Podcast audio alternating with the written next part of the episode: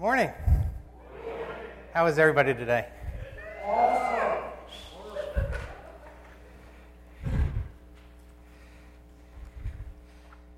I'm especially challenged by this passage today because uh, I will probably be giving kind of a minority report on Romans chapter 11.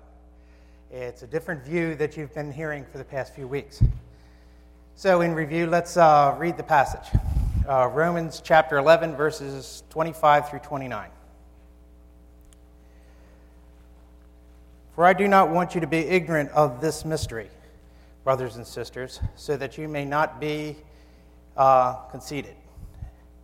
A partial hardening has happened to Israel unto the full number of the Gentiles have come in. And so all of Israel will be saved, as it is written. The deliverer will come out of Zion, and he will remove ungodliness from Jacob. And this is my covenant with them when I take away their sins. In regard to the gospel, they are enemies for our sake, for your sake. But in regards to election, they are dearly loved for the sake of the Father. For the gifts and the call of God are irrevocable. The real challenge to understanding this passage is the proper definition of Israel. Who or what is Israel as it's referred to in this passage? It is not referring to the nation Israel, because at the time of the writing of Romans, there was no such place.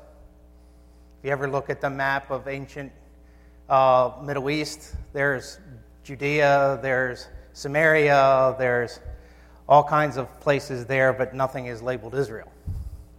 So they're not talking about a nation. The Israel mentioned here is most commonly understood to be the patriarch of um, Abraham's descendant Abraham, Isaac, and Jacob. Jacob's new name was Israel. Therefore, we can take from uh, take from this that for this passage's purposes, we're talking about the descendants of Abraham, Isaac, and Jacob. There are those who uh, spiritualize Israel as a body of true believers. Uh, Jesus said to the leaders of the Jews, And don't think you can say to yourselves, You have Abraham as your father, for I tell you that God can raise up children for Abraham from these stones. Matthew uh, chapter 3, verse 9. And Paul said, In him you also were circumcised, not, however, with a circumcision performed by human hands, but by the removal of the fleshly body that is through the circumcision done by Christ. And this is Colossians 2:11. When Israel is spiritualized, it is always to demonstrate that in the age and, and in this age God is no respecter of persons. We are all equal in his sight. We are equally condemned, and we are equally saved, and likewise equally redeemed. There is neither Jew nor Greek, there is neither slave nor free, there is neither male nor female. For all of you are one in Christ Jesus. And if you belong to Christ, then you are Abraham's descendants, heirs according to the promise. Galatians 3 28. However, that doesn't make less important the uniqueness of the descendants of Abraham, Isaac, and Israel. So, what does it mean to be Jewish? This is a real complicated question because even among those who are self identified as Jews, what it means to be Jewish is heavily debated. Is it enough to be a descendant of Abraham, Isaac, and Jacob? For some, the answer is yes. If your mother is Jewish, then you are Jewish. And uh, if this is the standard by which one becomes a Jew, then I, standing before you, am Jewish, because my mother was Jewish. I tell people I was raised Roman Catholic by my Jewish mother. So, um, and all of my conservative and liberal Jewish friends and those that are culturally Jewish, when they say, uh, uh, oh, uh, when they understand that my mother is Jewish, oh, you're Jewish too then. And then I tell them I go to an evangelical church and they just say, well, you're just a confused Jew. but others have a much higher standard. There are some that would say it's not just heredity that counts. You also must be circumcised. You must believe and keep Torah. And you must believe in God. These are the more orthodox. Now, uh, by this standard, I am not Jewish. Um, I remember uh, when I was a young boy in Catholic church, my dad uh, was the Catholic in the family, and he wanted to make sure the children were raised Catholic, but he never went to church. Uh, he was a police officer, so rarely did he ever, uh, uh, well, often he worked on Sunday, but even when he was off on Sunday, he rarely went to church. Um, but he would instruct my mother to take us children to church. And it was almost like there was this magic wall on the sidewalk where my mother would go no further and tell us children to go on into the church. And we'd sit in there by ourselves, and when we came out, she would be in the same spot on the sidewalk waiting to walk us home. Well, one Sunday, um, my older sisters weren't available, and I was going to church by myself, and so my mother came with me. And um, the priest, uh, during the communion, held up the Eucharist and blessed it. And I asked my mom, Mom, what is that? Oh, that's the Eucharist. They believe that's Jesus Christ's body. But we don't believe that. But we don't. What do we believe? Well, we believe that Jesus was uh, a, a uh, bastard child of a Roman soldier and Mary Mag and excuse me, Mother Mary. I said, we do. Oh, okay. All right, so I tucked that away in my mind. And then uh, it was uh, several years later, and it was time for Holy Communion and uh, I'm going to the Holy Communion classes, and the priest begins to explain what the Eucharist is, and I said, Oh, we don't believe that. And I told him, I told him what my mother said we really do believe. Well, I learned real fast that you needed to parrot the right doctrines in order to stay out of trouble. Because I saw what they did to the last Jew that screwed things up at the Catholic Church. They kind of hung him on one of those, you know. so um, during my experience at, at, uh, at, at, Catholic Church, um, there was this situation where a young lady was molested by one of the priests, and that put a bad taste in my mouth. And I decided that I didn't want to be part of that church anymore. And I was just a little boy. And it was a, it's a sad story. I won't go into the details, but they blamed her for what had happened, not him and she was just a 12 year old child. I can't imagine that that was possible. Even as a 12 year old boy, I couldn't imagine that was, uh, that was even possible. So it was at that point in time where your normal, good Jewish boy would be getting bar mitzvah. And my mother said, This is my opportunity. I'm going to take him to an Orthodox church and I'm going to have him bar mitzvah. Well, that didn't go over very well either when I started talking about this Jesus character. And then I found out that uh, according to them, I wasn't circumcised. So a 12 year old boy is not going to let anybody get in that neighborhood. so, technically speaking, from the Orthodox perspective, I'm not Jewish. And according to the Catholics, I'm not, I'm not Catholic. Uh, so I guess I'm kind of an orphan out there. So it's difficult to figure out whom is the Jew and, and who God is referring to unless you think of this as um, making it a, uh, we can, we tend to make these things too complicated. We bring our thoughts into things. And quite frankly, as far as God is uh, concerned, referring to this passage in particular, I believe he's referring to the descendants of Israel. So, which begs the question who is a Gentile? When people read the Bible, they, they think of the Old Testament, they're talking about Jews, and they're thinking of the New Testament, they're talking about Christians. God has always revealed himself to both Jews and Gentiles throughout entire, all of history. I don't think he's ever really been a respecter of people. All of it is not recorded in the Bible, though, but the Bible does give us examples of God's faithfulness in the world. So let's take some Bible characters, and you tell me whether they're Jewish or Gentile. Adam and Eve. Gentile. Noah. Job. Gentile. And in fact, it's understood that Job and Abraham were contemporaries. They lived around the same time in history. Ruth, Melchizedek. How about Jonah? Joey, good, good. That was a trick question. But what did Jonah do? What was his job? Go to Nineveh and do what? Preach the gospel. It's pretty interesting that uh, Jonah uh, uh, went to uh, was called by God to go to Nineveh to preach to Gentiles, especially Gentiles that he didn't like too much, and Gentiles that had the idea that you know it's a good idea if we annihilated all those Jews. Uh, I don't know about you, but put it into contemporary terms, I say, you know, it would be like uh, God calling me to go preach to the Taliban.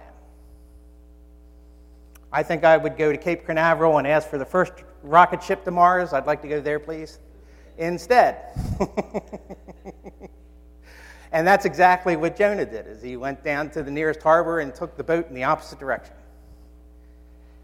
But God has always been reaching out to the Gentiles throughout history. Cornelius, Acts chapter 10. The centurion in Matthew chapter 8. The Chaldean woman in Matthew 15. This is the woman who said, My, my uh, daughter is ill. Would you please heal her? And Jesus said, I have come to, to, uh, to my uh, own people. And she, her meant, and she said, even the dogs feed off the crumbs that fall off the table of the master's children. And Jesus was incredibly impressed with the faithfulness of many Gentiles. So, the chosen people, the unique people that we talk about, we call Jewish. Do you know the only comprise 0.2% of the world's population? Small minority tiny, infinitesimal minority. The Jews are blessed to be a blessing. And that blessing has provided, it, it has proven to be more than just the messianic fulfillment. They are major contributors in the world. Nobel Peace Prize, Nobel Prize winners, 29% Jewish. Fields Medal winners, 25% Jewish the great inventions of the world, of the, of the 250 individual inventors in this century, more than 15% of them were Jewish, including a guy named Zoll, who invented the defibrillator and the pacemaker, a guy named Land, who invented instant photography, a guy named Gabor, who invented holography, and uh, Ginsburg, who invented the videotape. They are disproportionately contributors to most of the arts. America's leading symphony orchestras have been led by Jewish conductors one third of the time. Two thirds of Broadway's longest running plays were written by Jews. One fourth of the greatest photographers of all time have been Jewish. 10% of the world's greatest architects. Of movie directors who have earned Oscars, 38% were Jewish. 30% of the Kennedy Center honor recipients and 13% of all the Grammy Lifetime uh, Achievement Award winners were Jewish. It's amazing. You would think we would want more Jewish people around, all the contributions they've made to the world. Why is it then that for centuries, for millennia, the world has been trying to annihilate? I think it's because they've carried the torch of Torah. They've carried his word. The messianic line came through them. Pharaoh at the Red Sea wanted to destroy him. Assyria destroyed the northern kingdom. Babylon destroyed destruction of the, of the first temple. Greek occupation in the uh, Maccabean Wars. Roman, Rome expelled every Jew from Rome in AD 50. Rome also d- destroyed the second temple in AD 70 the Spanish Inquisition, the Holocaust, and there is now renewed hatred towards the Jewish uh, people growing today. A top rabbi urged Jewish people to flee Ukraine after thugs attacked their synagogue. This was just April 23rd. I pulled it from the newspaper. That's too far away, doesn't affect us, all the way over in the Ukraine, they're having wars and stuff. New York Daily News on April 1st. Attacks on Jews in New York City tripled in 2013. The real mystery is not what's going to become of the Jews. The prophet Daniel, through the sacred writings of Jeremiah and the revelation of God's message, has re- recorded the eschatological fulfillment of God's promise to Israel. You want to turn with me to Daniel chapter 9, verse 24, the messenger sent to Daniel by God said, 70 weeks have been determined concerning your people and your holy city to put an end to rebellion, to bring sin to com- uh, completion, to atone for iniquity, to bring in perpetual righteousness, to seal up the prophetic visions, and to atone a most holy place. This real mystery is how does the church fit into God's plan? Because it's not recorded anywhere in Scripture until we come to Matthew. That's a question that we're not going to answer today. That's a question we may not answer for a long, long time. It's a big question. The first time the church is recorded in scriptures is Matthew 16, 18. The last time it's recorded is in Revelations 3:14. What happens between these two verses is known as the church age. It's the, it's, uh, the part of what uh, um, Paul was referring to in Romans when he said, until the Gentile time has been fulfilled. Romans 11 has been explained as the church assuming the blessings of Israel and then a kind of replacement for Israel. And Romans 11 has been explained as God honoring his promise to Israel by keeping a remnant for himself within the church. It seems clear to me that the text does not allow, to, uh, allow us to, uh, to support such an explanation. For it says in tw- verse 29 For the gift and the call of God is irrevocable no matter what the Jews did. His promise is irrevocable. A partial hardening has happened to Israel until the full number of the Gentiles have come. Now, most of you know I'm in the pest control business. I kill bugs for a living. I like it. I wake up every morning and realize that somebody is going to pay me to do something I probably would have done for fun anyway. So it's a great way to make a living for me. But if I came to my customer and I said, you know, I'm going to annihilate and eliminate all the bugs in your home, but when I was done, I left a remnant, they wouldn't be very happy, would they? They would have said I didn't complete the task. I said, and it's, it's sort of like that with God, with this promise that uh, we're, we're looking at this remnant within the church as the answer to what the Jewish dilemma what's going to happen with them. That's not good enough. God promised to save all of them. And I don't think the remnant is a good answer. I think God is going to save all of them, or at least most of them. The remnant is like a token of things to come, not the fulfillment. I, I uh, struggle sometimes as to whether I'm part of the token or I'm part of the church. Am I going to be uh, part of the token Jews that are within the church, or am I uh, a part of the church itself? You know, I have run into situations where I have not been welcome because they knew I was Jewish in churches. I've run into situations because uh, amongst Jews that they don't accept me because they think I'm a Christian. And I run into cir- circumstances among Christians that they don't accept me because they think I'm Jewish. It's never bothered me. God will work it out one way or the other, either way. But I'm confident, and one of the reasons why I never joined a messianic congregation is because I am confident that this is the church age and that I belong in a church and I am a Christian.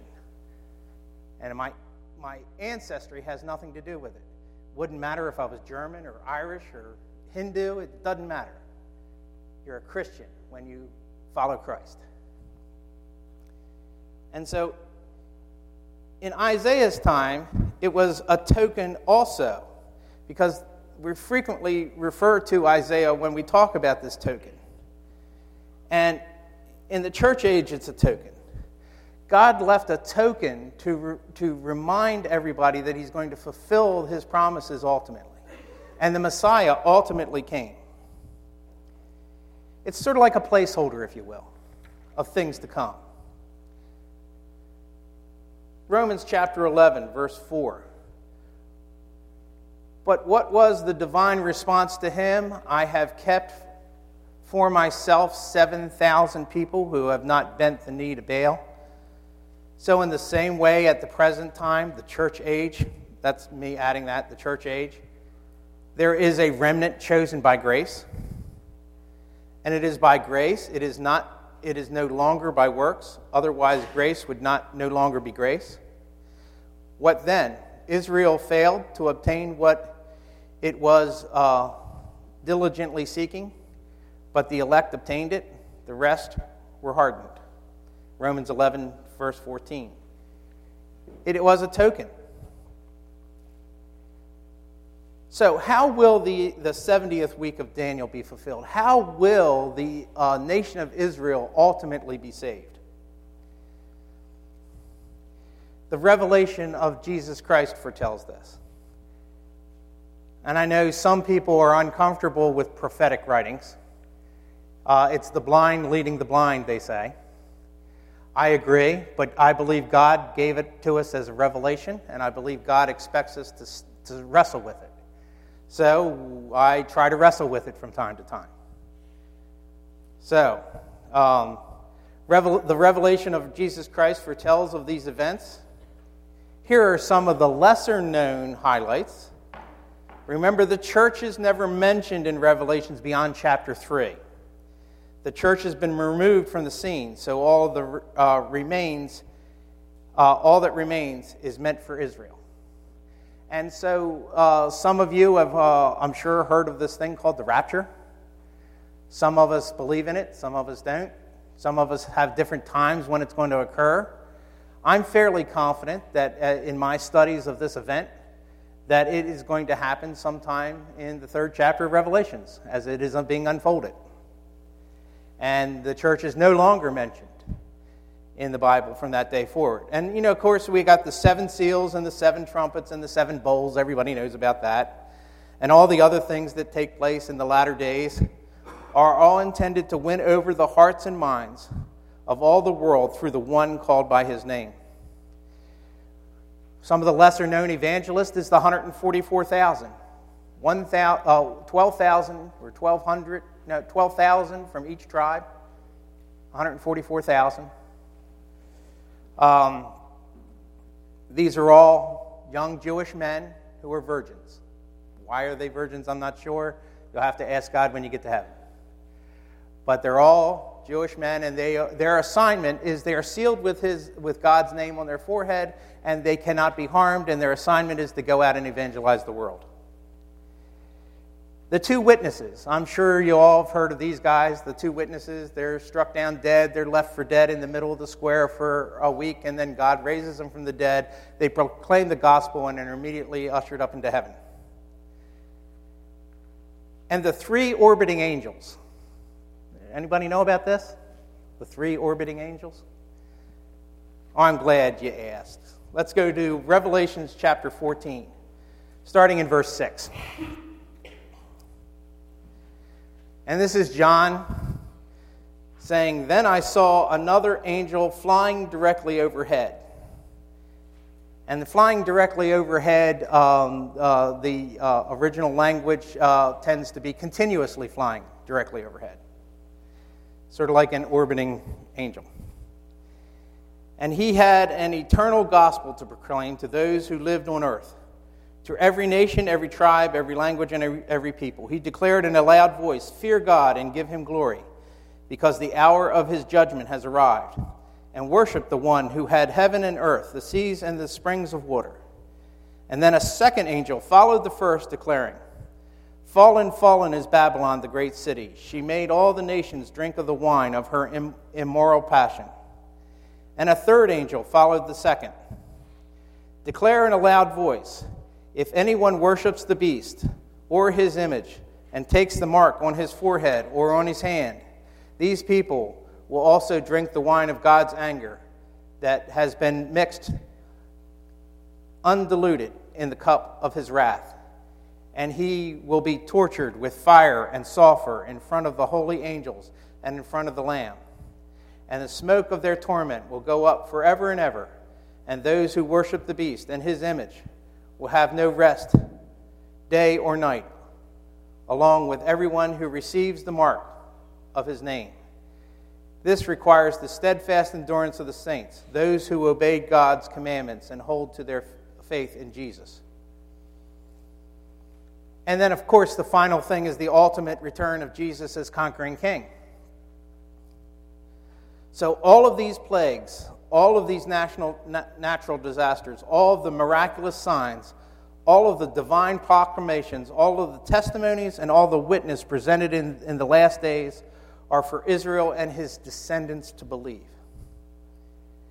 The majority do believe, not just a remnant. They become the evangelists of the world, the testimony of God's grace to the nations of Gentiles. In the last days, and in places in the hands of the descendants of Israel. God keeps his word in full. This time it is a remnant that rejects, not a remnant that believes. So, how does one become saved? This is a question that can be answered pretty simply. Well, it has never changed, really, and it's belief. Abraham believed the Lord, and the Lord considered his response of faith as proof of genuine loyalty. Genesis 15:6. Then Israel saw the great power that the Lord had exercised over the Egyptians. They feared the Lord and they believed in the Lord and in his servant Moses. Exodus 14:31. The people of Nineveh, remember Jonah?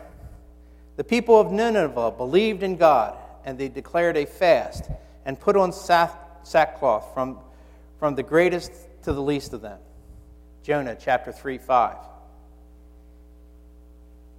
Yet many of the crowd believed in him and said, Whoever the Christ com- Whenever the Christ comes, he, he won't perform more miraculous signs than this man did, will he? John chapter 7, verse 31. Then many of the people who have come with Mary and had seen the things Jesus did believed in him. John 11, 45. For the grace you are for by grace you are saved through faith, and this is not of yourselves, it is the gift of God. Ephesians 2 8. But what does it say? The word is never is near you, in your mouth and in your heart. That is the word of faith that we preach because if we confess with your mouth that Jesus is Lord and believe in your heart that God raised him from the dead, you will be saved. For with the heart one believes, and thus has righteousness, and with the mouth one confesses, and thus has salvation. For the scriptures say, Everyone who believes in him will not be put to shame. For there is no distinction between the Jew and the Greek. Romans chapter 10 verses 8 through 12. It has always been and always will be belief in the revelation of God as we understand it in the age in which we are. Each age comes along, God reveals himself more deeply, but at, at all times, God expects us to believe and trust in what he says. God is no respecter of persons. I can tell you right now, he is not impressed. If you can say, have, if you say you have Abraham as your father, do you think for one minute God would look down on me and say, That Ron, son of Abraham, good guy, loves, loves the faithful, I sure am impressed? May I say, hell no. He wouldn't be impressed. Because he's no respecter of persons. There is nothing that you have that can impress God. Everyone is saved the same way, through all ages, by grace, through faith. In each age, a deeper revelation of God's truth holds us accountable to believe, yet without favoritism. The church age has revealed Jesus, and Jesus is not optional. This Jesus and his resurrection has been a stumbling block to the Jews and foolishness to the Gentiles for the past two centuries. One of my employees years ago uh, started asking me questions about my faith because he knew I was involved in church, but he also knew that I was a scientist, that uh, the name of my company is Scientific Insect Control. I read all the latest papers written up on, on the biology of insects all the time people think that that's boring reading, but for me, it's something I read all the time. It's uh, better to, than, than reading The Hobbit, as far as I'm concerned. Um, oh, I am sorry, did I offend? so he wanted to understand how I could have this intellectual mind over here and this spiritual mind over here, and how do they get along?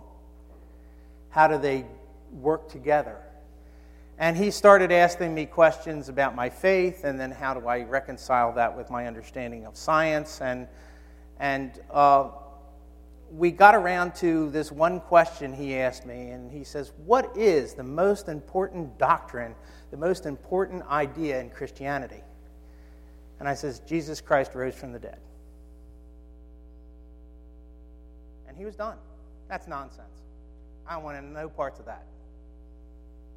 He was done. It's been a stumbling block for the Jews, it's been foolishness to the Gentiles. He falls in the Gentile category. Foolishness as far as he was concerned. Nobody rises from the dead.